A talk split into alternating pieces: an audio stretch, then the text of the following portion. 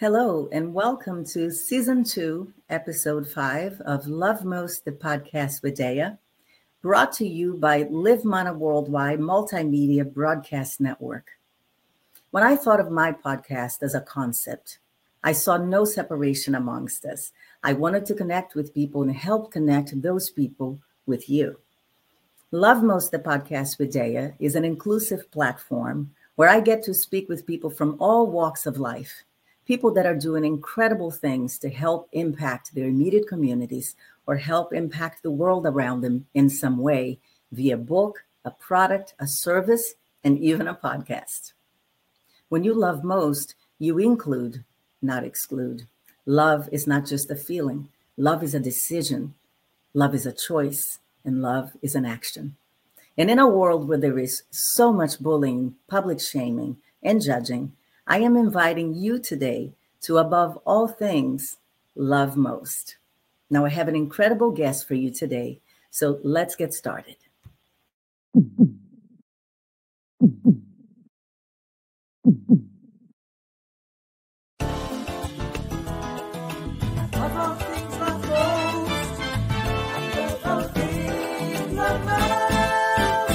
How are you helping change the world around you? Welcome to Love Most, the podcast with Dea, where you are invited to share your gifts and to, above all things, love most. Brought to you by Dea Music Ministry. For more information on how to be a guest, please visit www.deamusicministry.net. That's www deamusicministry.net. Hi, how are you? Oh, let me unmute you. I'm so sorry. Okay, there you are. How are you? Hi, hi. How are you doing? Thank you for having me. Absolutely. Thank you for being here. Everyone, please welcome Dr. Iman Taheri. So, I'm going to start by reading your bio because I think everyone wants to know a little bit more about what you do and who you are. You are an entrepreneur, a philanthropist. Uh, you graduated from Tehran University Medical Science as a, the youngest general surgeon in 2014. You have been practicing trauma surgeries worldwide with priority on the challenged regions, volunteering in war torn and poverty stricken areas. You consult with individuals and businesses on critical intersection of health, mental, emotional, and physical, and performance, helping them reduce turnover and increase innovation and output and create and helping them create a more cohesive sense of team. You promote an environment of unity, creativity, and increased profitability. As a chief strategist, you work with business leaders and executive teams to assess features in the workplace, reimaging, re, re, reimagining the workplace to get ahead of competitors. Uh, you are a community influencer and expert on content development, marketing, marketing strategies, motivational graphic video creation for various social media platforms. Using your education, skills, and professional knowledge and life experience, you are focused on promoting confidence, leadership, positive outlook, and a healthy mindset for the worldwide audience of 140 countries and counting. As an ethical and altruistic leader, you serve on the board of trustees of Read the Past, Write the Future. This nonprofit organization uh, promotes literacy in creative writing as a mechanism to record the dreams of students around the globe. Uh, last but not least, as a prolific uh, keynote speaker, you serve as a regular guest on various podcasts and events worldwide. You are an established writer and a poet, and you currently reside in Toronto, Canada. So thank you again for being here. You are amazing. So wow. let's start with. Let's start. thank you so much. That was uh, that was quite a bio. If you ask me, I am a poet, an observer who tried to make change. Absolutely, and it's wonderful. You're wonderful, and I'm so glad to have you here today. So I'm going to start with the questions. Okay, so first and foremost, uh, when did you know that you wanted to be a surgeon and who is Mr. Doctor? Uh, well, as a child, when I was about maybe five or six, I remember I was playing at my grandfather's house and they had this beautiful old photo on the wall, you know, the image of this mysterious, well dressed man who was sitting, standing by uh, Eiffel Tower. And when I asked about him, everyone so was so proud and everyone just my, I remember my grandfather started to talk about him. Uh, he was his son, his his, his grandfather. So uh, it would be my great grandfather. Great grandfather, okay. Which they call it exactly Mr. Doctor back then.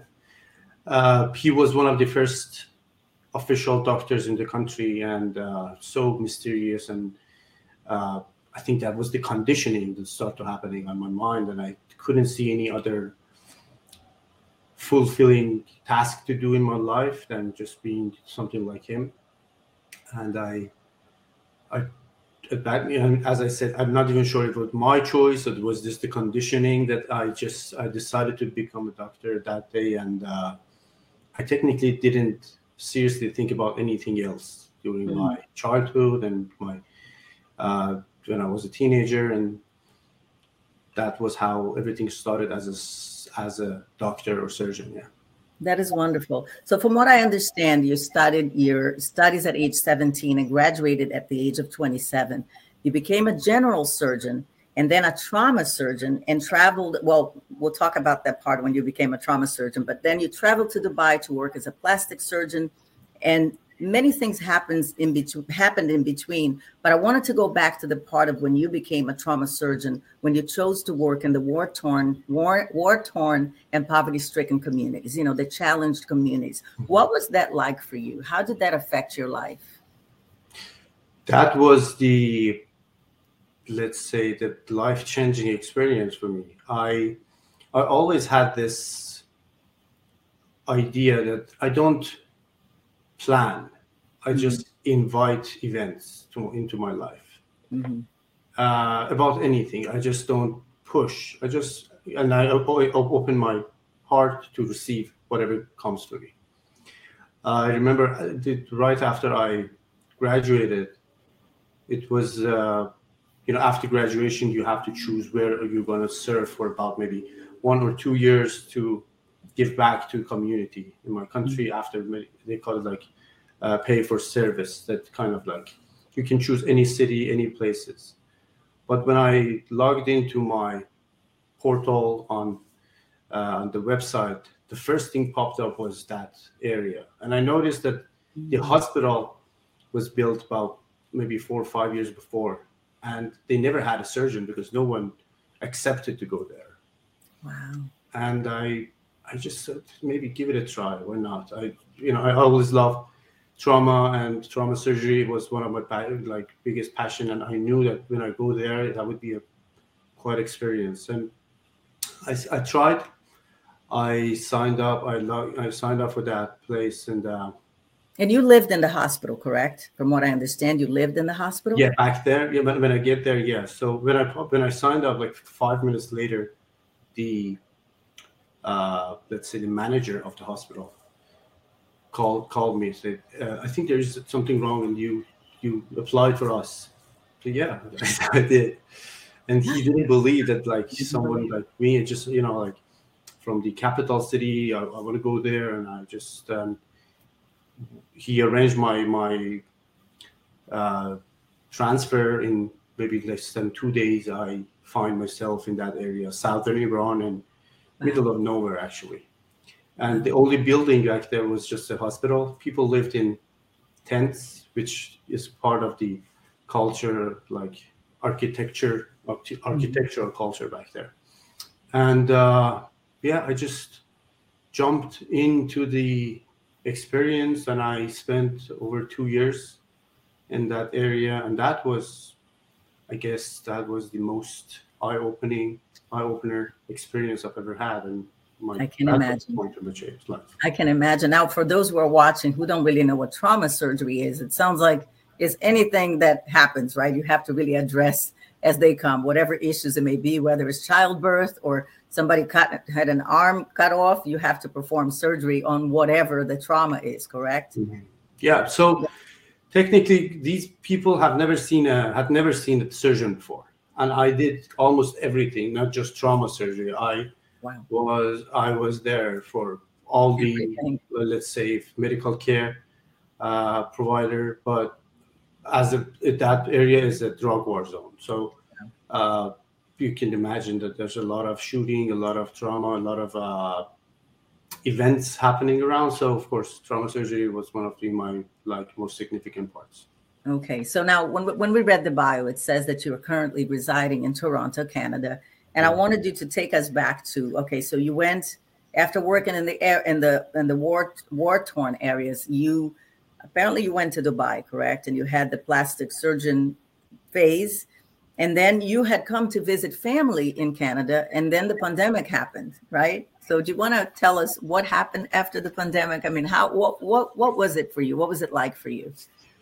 Well, we I think we need to this this part from trauma surgery on that that area to what's happened that you ended up in Dubai and how things. I'm gonna go back to that as a question, actually. Mm-hmm. Yeah. When, so I, when I I'm going to go back to that. So when I go back to the plastic surgery part of the question, I'll have you go back and rewind and, and make that transition for me. But or, or if you want to do it now, we can. Do you want to do you want me to, to switch back to that so we don't skip it?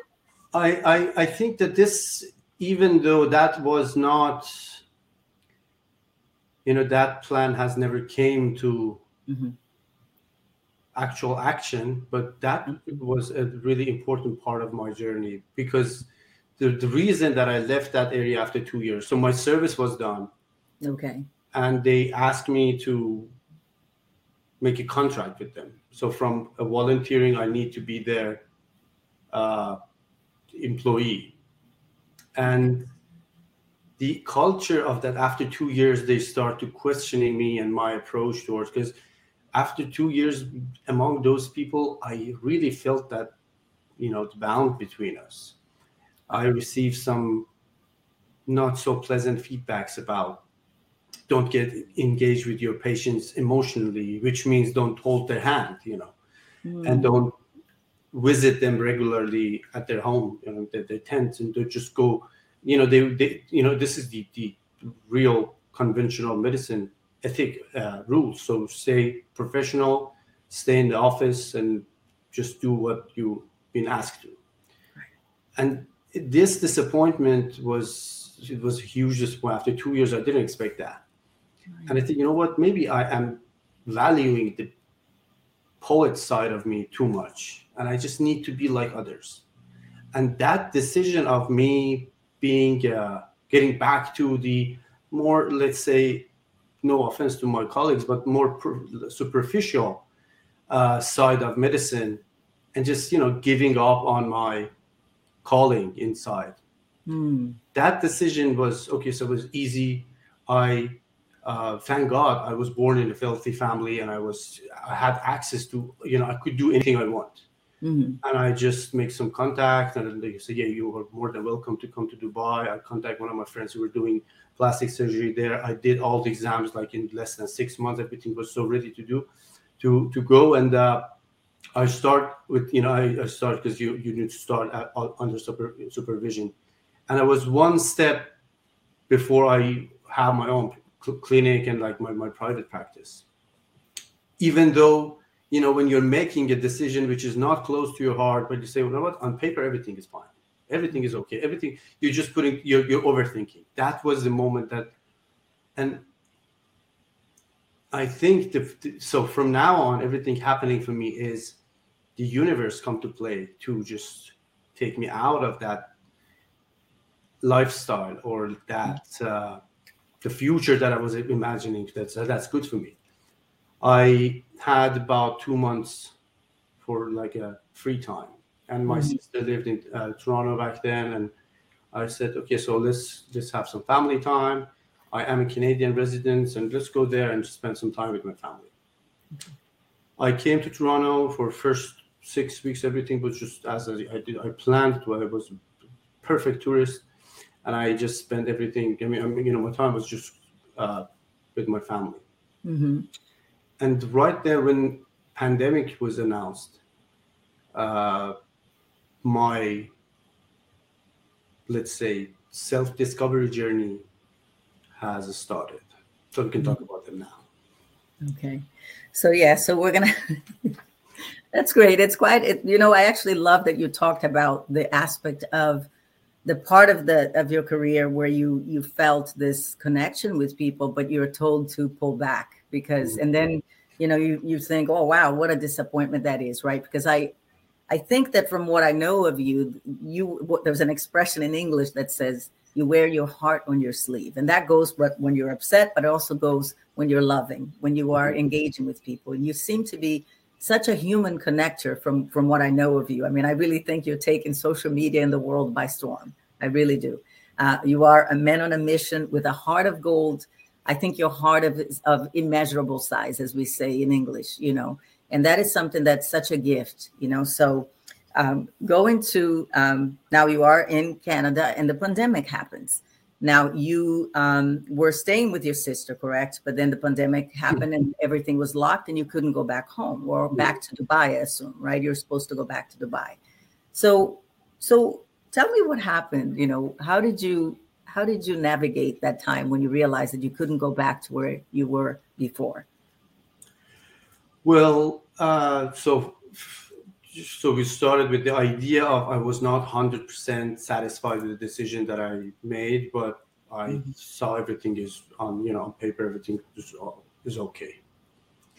Pandemic happened, and I uh, I usually use this this sound effect when I talk about that. That woof, everything stopped, everything a long pause and nada. I mean, everything is just over. And when you are in the middle of this storm, you probably don't see everything. You're just so engaged with the idea of life. Do, do, do, do. And why exactly you're doing this? So at the beginning, again, I was there and I had this ego of the surgeon, and I was okay. I spent more time here. Everything gonna be all right. It kind of like a denial. Yeah, everything will back to normal soon, and why not? So let's stay in Canada as long as everything just settle and it's it's better to be here. Back then, numbers in, in Middle East was so high and everywhere so so close. I mean, so everywhere was just locked down. Okay, so let's let's stay in Canada. Mm-hmm. And doing nothing during very first weeks of pandemic, it gives me it's wake the the poet side mm. little by little. Okay. The more this ego was attacked with so from everywhere. You know, like no one ever knew me here in the city, mm. and it doesn't matter who you are back then. And I just I felt so vulnerable.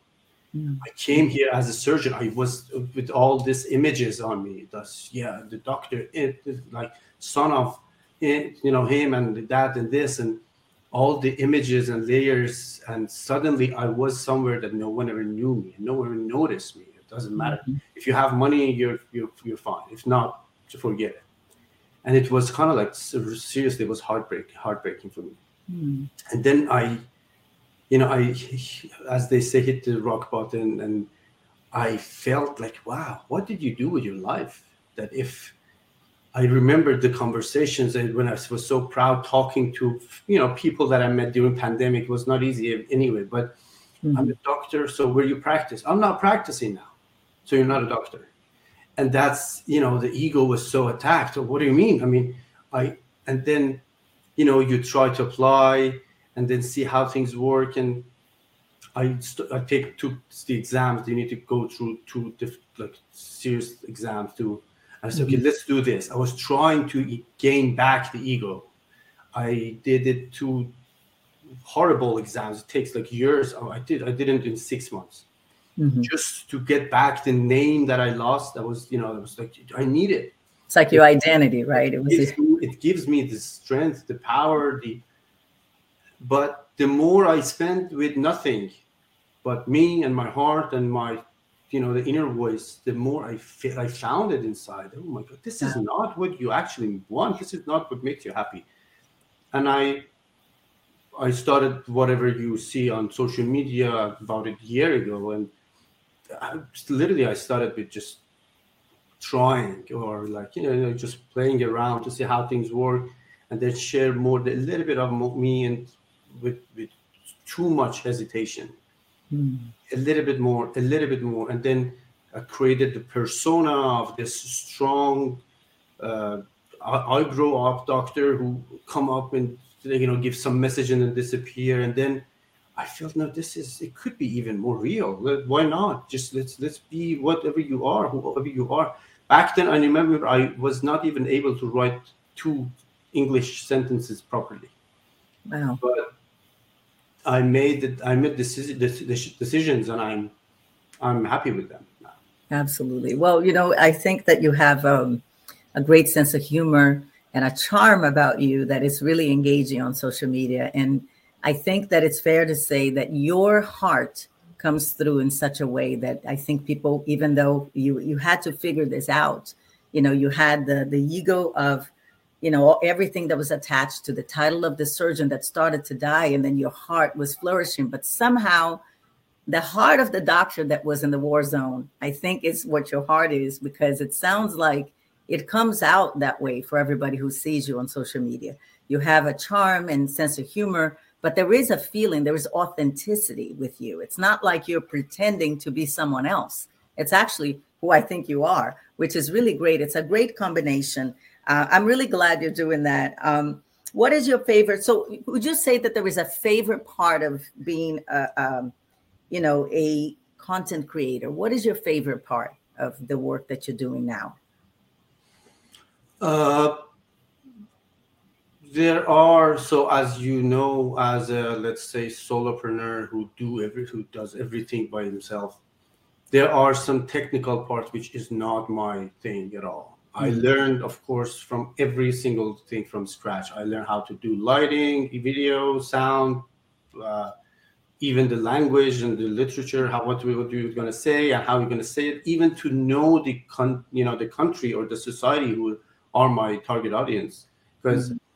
If I was going to just share my poetries at the beginning, it was no one even would listen. What, what are you talking about, man? I mean, this is what language is that?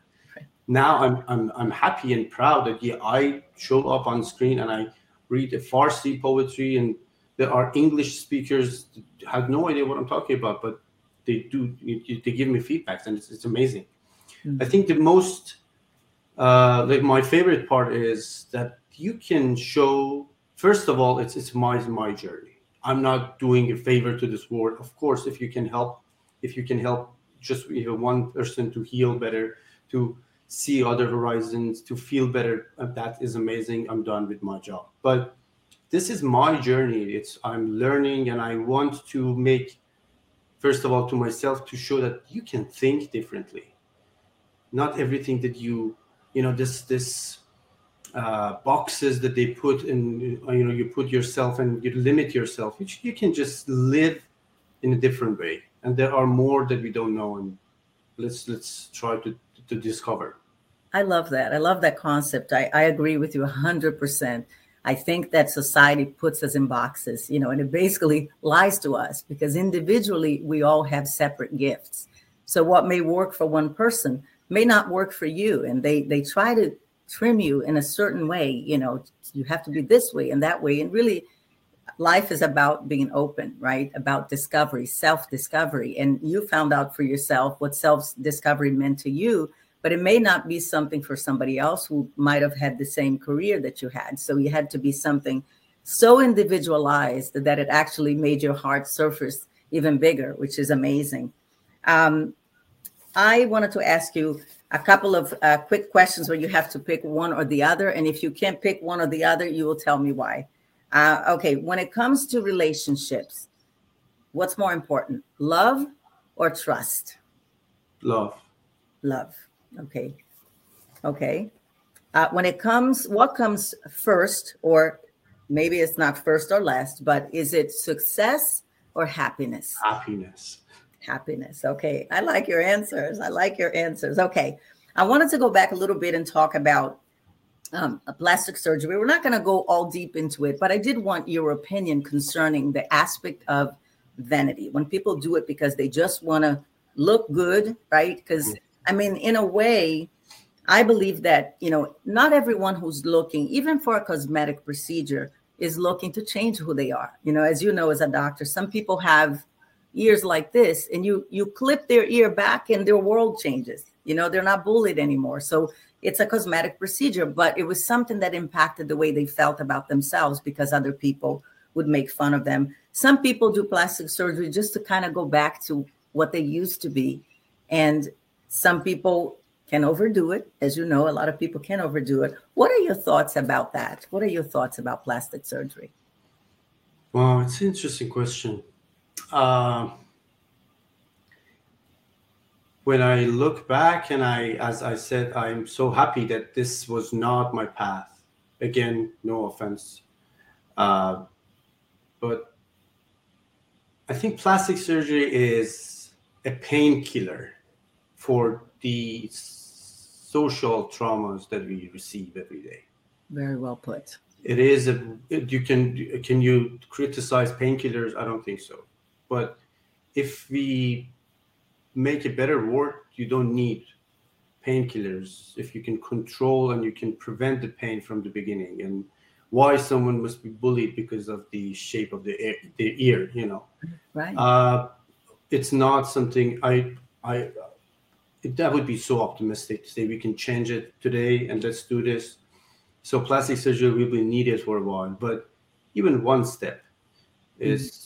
Maybe i can i can do that part is enough. And to make sure that no one is going to be judged because the shape of their body and uh, maybe next step would be that no one ever see themselves as the physic, physical form that they have. And uh, i hope that one day we all learn that our body is the container for the soul and that's it beautiful. Yeah you know that's poetry right there. The body is a container for the soul. I think that we're all bombarded with media you know what's out there celebrities and we people compare themselves physically. It's it's difficult. I can tell you from a standpoint of a woman that is, you know, even young children now are starting to look at themselves and compare themselves with what's out there. So it's almost like the world just needs a total makeover, you know, when it comes to life concepts and how we see ourselves.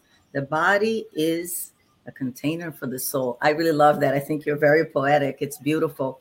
Um, I want to ask you about so go back to when you were fresh out of college, right? You're about to start your career. What would you say to that man, that young man of 27 years of age? I think that's when you finished your your doctorate uh, studies. Go back to that day, and what would you tell yourself that you wish you knew then that you know now? Mm. Take it easy and uh, don't be too proud don't let your ego take over and be humble. There are things that you don't know. Wow, that's great. Okay. Um, generally speaking, you know, surgeons are addressing issues, fixing people physically, right, with their health or if they have an accident, if you will. But your commitment to health and wellness is something that is front and center. I know that you work with you have a strong element of prevention in the way you talk about health and wellness. You believe in prevention, meaning having a good life, living living in a healthy way, both mentally, physically, and spiritually. Talk a little bit about your journey with your business with Juice Plus, because I think a lot of people would love to learn a little more about that. And also, how are you think you're impacting people, your audience, inspiring them to taking better care of themselves? Uh, well, so as we know that health has many different aspects spiritual mental emotional and physical health. Okay. uh, doctors as i know they are more focused on physical health recently maybe over the last 20 30 40 years. Mental health is something that's been addressed and known as recognized as part of medicine. Emotional and spiritual health of course is still is missing. Mm-hmm. And I believe as when you talk about holistic medicine, as we talk about the, the holistic approach, the whole, if you want to see this, of course, physical health matters as well. Okay. And the basic is what you eat. I mean, the first connection from you and the, the environment is what you eat. I was in the middle of my journey and I I looked everywhere and one of my let's say my that's funny. The, the thing that I started with, Mhm. with this passion to, I mean, not necessarily the urge to, the need to become a doctor again, to get back my ego, at some point turned to be my biggest fear. Oh my God, I'd do anything not to go back there. Okay. After I I done my my exams and everything was ready, and I didn't just apply to be uh, start practicing anywhere in Canada, I I was so scared. I don't want it anymore. Hmm. And that time, I was introduced with Juice Plus, which is a natural product. It's not a magic pill. It's all natural, organic, plant-based food in capsules. And I was like, yeah, so that would be because I think I believe when you deal, when you uh, work around healing and anyone's health, as I said, like all aspects, it's really hard to be an entrepreneur and make money out of it.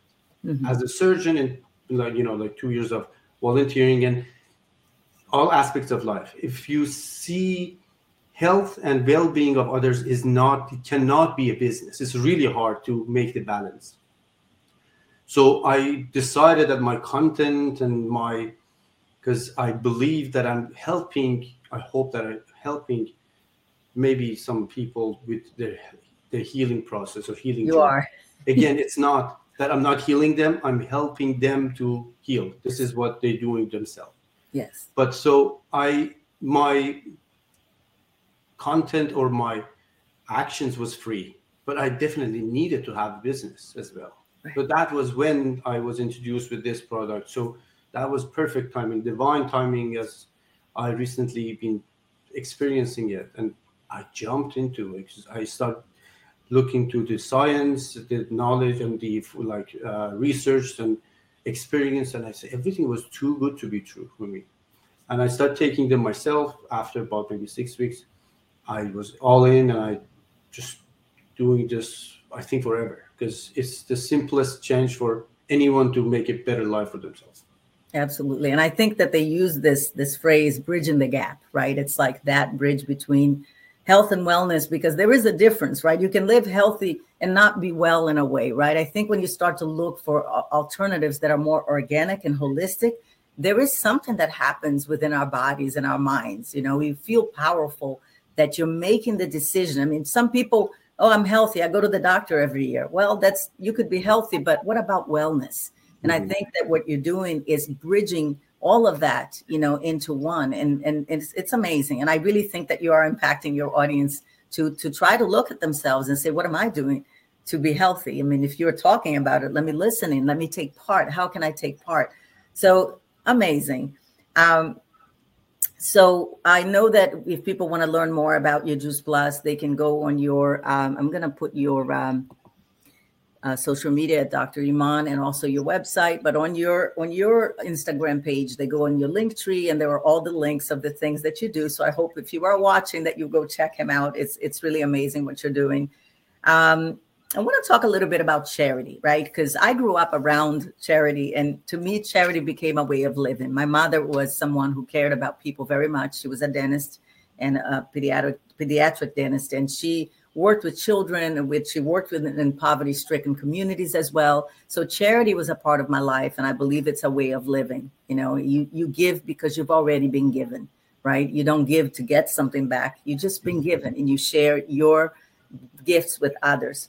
I know that that's something that is close to your heart, and you have done uh, many things to help young people and and just people in general. Is there and and I know that most recently you work on a um, um, um, what do you say a fundraiser helping a little girl by the name of Ikra. Can you tell us a little bit more about it? I know you wanted to share about it.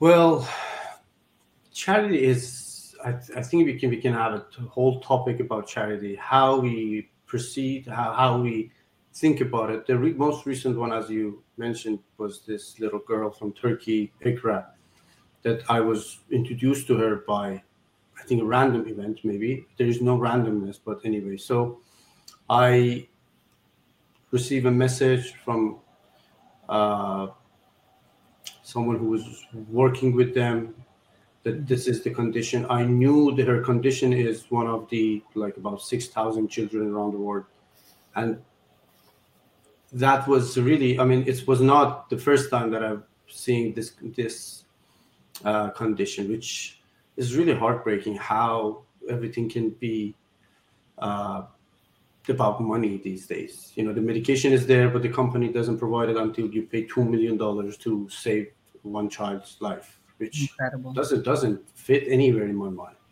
But I was, you know, I back then first case when I someone sent me a message about first SMA child was maybe eight months ago, and I was not ready to do anything. I was so sad that I couldn't do, and I reached out to a couple of friends. They, they, they, you know, they turned me down, and I was just so, you know, like feel unable. Mm-hmm. But when this case came up, and I, I jumped in and I started to talk to my community about the condition, about her her, her situation, and everyone just started to do. I mean, my part, the biggest thing was just to open the door for anyone who wants to help. Uh, the message is, I think, more important than the money because uh, in that case, my community raised about one or two, less than two percent of, you know, the the whole money that she needed. But the message was, uh, you know, spreading, and hopefully one day we uh, we see that there's no child just because you know of course disease is inevitable right i can talk about death as well, which is inevitable. You cannot say this is not fair or this is fair. But when there is a medication, when there is a cure, and is not provided just because of money, that is that is it's horrific. It is not a world that I want to live in. So I hope that one day we can make these things even better or smoother. Uh, but yeah, so charity in itself is not just about money. Giving is you can give with your smile, with your listening is charity. Your time is most valuable asset you can give to anyone. And of course, forgiving is the most uh, precious thing you can give to anyone and yourself. That is charity. That is a beautiful answer. You know, I love how poetic you sound and everything that you say. I wanted to have an opportunity to, I'm going to ask you three questions about your poetry. And then, of course, I want you to grace us with one of your poems of your choice. Uh, the first question that I have, because poetry is one of the things that you do and you do very well, I must say, uh, when did you start writing poems? Was it, I know you mentioned earlier that once you came to and you were in Toronto and the pandemic happened, is when you felt that, you know, desire to write. But is that when it actually started or had you written a poem before that? Oh, no. I mean, poetry is probably the first discovery in my self knowledge, self knowing journey. I was about let's say maybe 10 12 years old and i okay. i was in school and in school we have poetry in our books and one of the books i remember it was from rumi and I, my teacher was teaching the poem and you know they read and you write down and you know pretty much like an old school stuff okay and i read the first line and I started to write the, the, the, rest by myself. Not, I mean, I changed the po- Rumi's poem That's crazy at age 12. Well, and, it's, a uh, start. it's a start. Yeah, I use the first line and I write the rest for my um, in my version. Okay. And when I, I, I remember my, my mom found it and said, what is this? And they started reading and they're so everyone was so fascinated. Like, how did you do that? And they, I mean, it, this is this is maybe a cultural thing. They don't believe you. So how, where did you find it? So how did you find it? Or like this is not this is it's not possible that you did. Oh wow. And then the next one came, and the next one came, and I started writing. And since poetry is probably the, the oldest thing that I'm doing, I mean, oldest thing I'm do, uh, over maybe now more than 25 years. Wow. and every time I write something, it's you know, it's I surprise myself. Like, how did you do this? I mean, where did it come from? And uh, but of course, English poetry is a whole different story. When I have my book published in Iran and my, my language poetry is, uh, my, my book is being republished. But uh, as someone who was not familiar with this language and how I mm-hmm. try, I'm still trying to put things together to have, you know, to, to have the whole idea what I'm going to say, what I'm going to deliver. Okay. I hope that I'm, I'm being successful. I think you will be. There is a will, there is a way, right? So that the second question I had was if there was, and you mentioned the book Rumi, but is there any particular other poet or any event or something that inspired you to write poetry? I know you mentioned Rumi, but is there any other influence in the way you write poetry, even in your own language?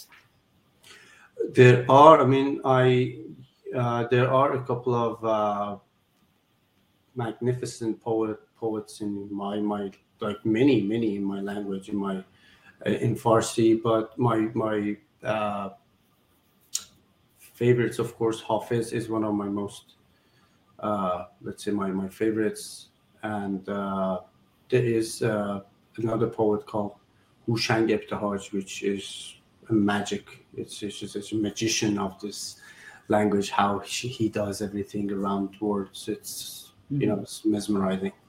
That's amazing. Okay, so now the time has come when I asked you to share uh, one of your poem, uh, poems of your choice, and we're all ready to listen to you. Wow. All right, thank you. Let me see. I knew that you're gonna ask me for that. I'm I'm ready for. This is the most recent poem that I translated. I usually don't translate my poems, you know, word by word. I rewrite them in English, and I, okay, I'm kind of like obsessed with the, the how it flows. You know, I just try to keep the rhythm flowing. I hope that I'm. Let's see how it goes. Okay, we're ready. You took my love as is, I wish, and end the pain and tears, I wish. You let me in, you held me tight, you kept me warm on rainy nights. Darling, our tale has been pending. I wish your lips were my ending. My word has been missing your light. I wish you led me back tonight one day, for the sake of your eyes, pick me, I wish, to sacrifice. Wow. Bravo, that's beautiful. Thank you for sharing that with us. That's amazing. Um, I have to say, I have heard a couple of your poems, and when I listen to you in your language, which is Farsi, right? Farsi. Yeah. The, the language itself is fascinating. The the inflection, the way you speak the words it's so beautiful. So i was equally enchanted listening uh, to in in farsi as well as in in, uh, in english. I mean it, it I've, i had the opportunity to hear you on social media. So i think continue of course continue to write. I'm sure that i hope your book is going to be translated into english that we can you know have access to that as well. Um, i wanted to ask you one more question. And so what is next for you? What would you like to share with us? Um, you know that is happening either in the near future or in the faraway future or whenever it happens. What is next for you? Well i i posted something on my platform maybe more than the first version was about six months ago. Okay. That i asked my my people a question that tomorrow morning you wake up you can do anything you want for the rest of your life. What would you do and then I give them a couple of seconds to think. And I said, wake up, rest of your life. And I try to answer the same question for myself. And my answer back then was, uh, I want to travel the world, mm-hmm. not to see buildings, not to go places like luxury places that everyone has, like, okay, let's travel the world. I want to go there to find secrets of well being, secrets of happiness. There are things that I don't know. As a surgeon, I knew that there are things that I don't know. I reached to the level to know that I don't know nothing. But I know there are ancient approaches, practices about wellness, well being, and happiness, thousands of years. And what if I could go places and learn from them and now being blessed that I have the audience, how I can okay now present them, see what I found wow. with the open heart and open mind and no uh, prejudice about what, what you learned before. And uh, I put it out there, and you know that was a vision. Mm-hmm. I maybe you want to call it like law of attraction, you want to call it manifestation, energy, but things happen when you're ready. And you, I, I, I believe in divine timing. Absolutely. Recently, I, uh, I'm so proud to be part of this network, Townhouse Network, and this is exactly they asked me to do, to go places around the world, to mm-hmm. find secrets of happiness, well-being, ancient practices with no judgment, with open heart, just to spend time with indigenous people, with like just go places to meet extraordinary people, places, and learn, and then uh, bring it back to the to my audience. And that would be my next next step. It sounds like a dream. it's a really great dream. Does, yeah? I, I'm looking forward to to seeing all that you're going to do in the future. I can tell you that by the way that you engage with your audience, you know, you are a man on a mission for sure. I think your mission, of course, go far beyond goes goes far beyond what you had as a career, but I think it was also a step in it. I think that even I see social media as something that none of it was accidental, of course. Everything that you've learned as a surgeon, your transition into the world that was un, not privileged world, right? When you're working with the poverty stricken communities, the way your heart surfaced, the way they denied that to you and brought you back to the ego, now out of the ego into this, it is the perfect storm. You know, this is what they call the perfect storm. Everything that didn't work led you to this new vision and this new dream that you get to live and, and then you get to share with the audience. It's it's absolutely perfect.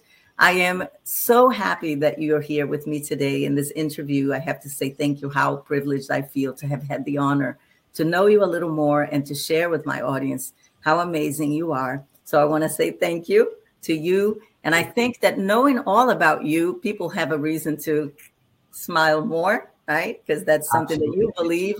Um, you know, before you go, one quick thing that I wanted you to, to talk about, because I heard you say this yesterday or the day before in one of your live uh, uh, on on social media, and I actually wrote it down on on my. Um, let me take this little banner out and put it here as a still. It's a formula that you created, and I want you to share with the audience because I think it's fantastic.